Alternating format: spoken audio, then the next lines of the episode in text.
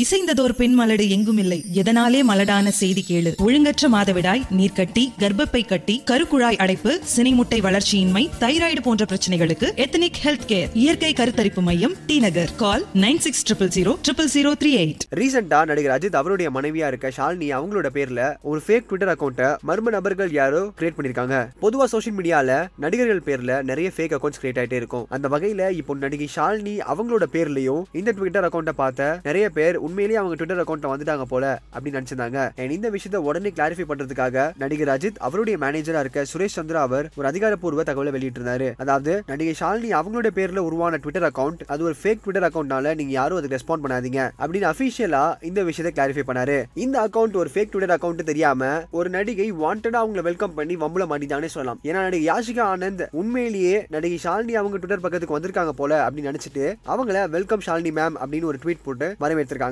And இந்த விஷயத்தை notice பண்ண ஃபேன்ஸ் எல்லாம் என்ன சொன்னாங்கன்னா ஏமா ஒரு ஃபேக் ட்விட்டர் அக்கௌண்ட் கூட உன்னால கண்டுபிடிக்க முடியாது? அப்படின்னு நடிகர் அஜித் அவருடைய ரசிகர்கள் எல்லாம் நடிகர் யாஷிகா ஆனந்த வெளுத்து வாங்கிட்டு இருக்காங்க. இதே மாதிரி உடனுக்குடன் செய்தியில் கேட்க சினி உலகம் சேனல் சப்ஸ்கிரைப் பண்ணுங்க. மறக்காம இந்த விஷயத்துக்கு உங்களோட கருத்துக்களை கீழே கமெண்ட் செக்ஷன்ல கமெண்ட் பண்ணுங்க. ஆனால் இன்னைக்கு பார்த்தீங்கன்னா ஒரு ஆஸ்கார் அங்கீகாரமே அந்த படத்துக்கு கிடைச்சிருக்கு.